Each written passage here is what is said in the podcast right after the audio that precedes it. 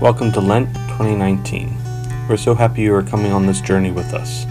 Throughout Lent, we will be sharing daily devotions as well as sermons from our Wednesday night series titled Church Meet Disney. You have a lot in common.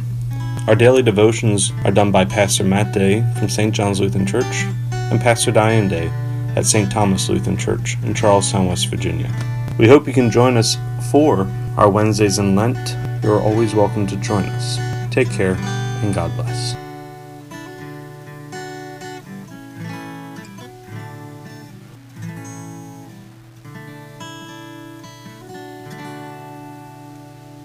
Good morning, everyone. Hope you're having a wonderful day. This devotion is for Monday, September. Uh, I'm sorry, Monday, March 11th. The reading is from First Chronicles 21, 1 to 17. Hear from Chronicles very often. Let me read to you this story. Satan stood up against Israel and incited David to count the people of Israel. So David said to Joab the commanders of the army, Go number Israel from Beersheba to Dan, and bring me a report so that I may know their number. But Joab said, May the Lord increase the number of his people a hundredfold. Are they not my Lord the king of all them my Lord's servants? Why then should my Lord require this? Why should he bring guilt on Israel?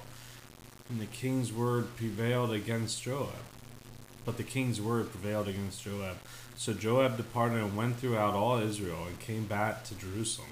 Joab gave the total number of the people to David. In all of Israel there were one million one hundred thousand men who drew the sword, sword, sword and in Judah four hundred and seventy thousand who drew the sword. But he did not include Levi and Benjamin in the numbering, for the king's command was a poor port to Joab. But God was displeased with this thing, and he struck Israel. David said to God, I have sinned greatly, and that I have done this thing, but now I pray you to take away the guilt of your servant, for I have done very foolishly. The Lord spoke to God, Gad, sorry, G A D, Gad, David's seer, saying, Go and say to David, Thus says the Lord, Three things I offer you, choose one of them, so that I may do, do it to you.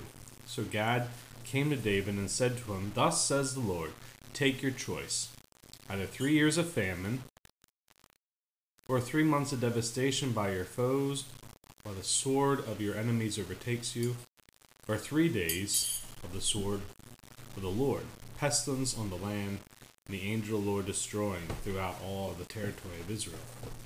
Now decide what answer I shall return to the one who sent me.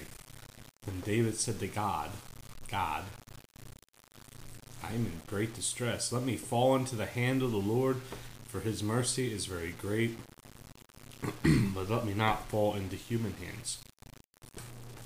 So the Lord sent a pestilence on Israel and 70,000 persons fell in Israel. And God sent an angel to Jerusalem to destroy it, but when he was about to destroy it, the Lord took note of the and relenting concern the calamity, and relented the concern of the calamity.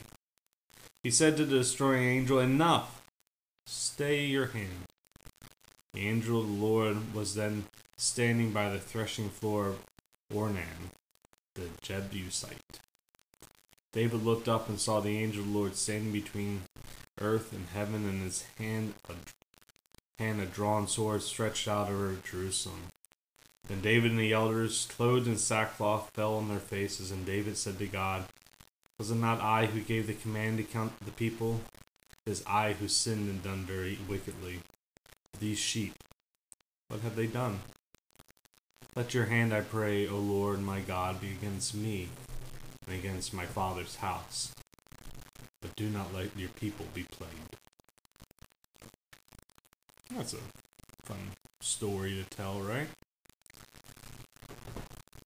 Not the best choice for David. Three things I offer you. Choose one of them so that I may do it to you. Three years of famine, three months of devastation by your foes, or three days of the sword of the Lord.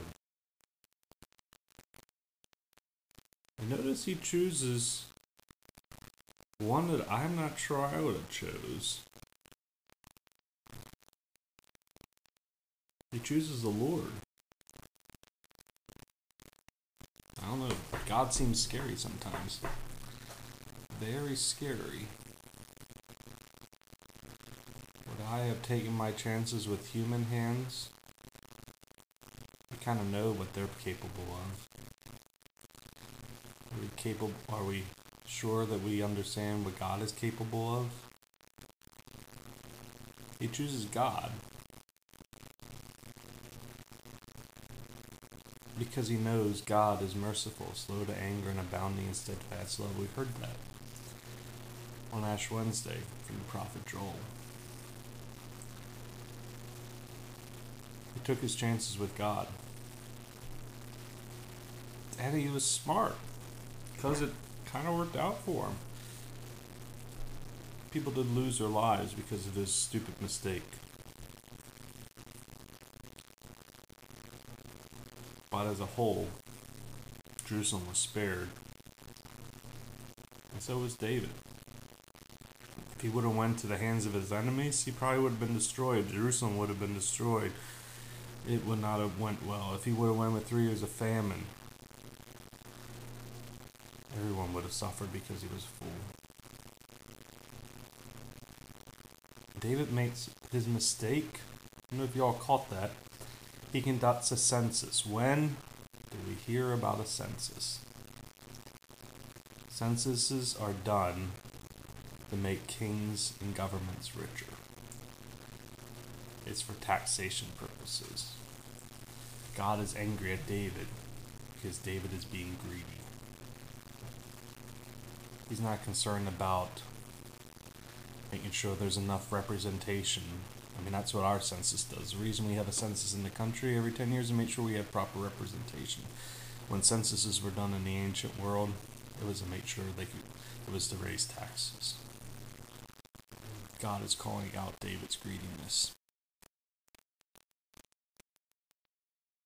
And David has to pay for his greediness. 70,000 people to die because of his one mistake. That's pretty big. But at the end of the day, God is merciful and stops the angel from destroying everything of David's, his entire kingdom. We could get bogged down the details of the fact that, that 70,000 people fell about. We could get bogged down the fact that David is uh, makes a foolish mistake, that David is greedy. The detail to remember this story is that God is merciful slow to anger, abounding in steadfast love. It's already too late, my brothers and sisters, as I said on Ash Wednesday, and that's the good news. It's already too late. That's why we need God. So let's pray. Good and gracious and loving God, thank you. Thank you for letting it be too late. Because we need you to save us. Help us remember that. Help us remember that you are merciful, slow to anger, bounding in steadfast love, and that you are always the right choice to make. We ask this through Christ the Lord. Amen. Have a good rest of your day. I'll talk to you later. Bye bye.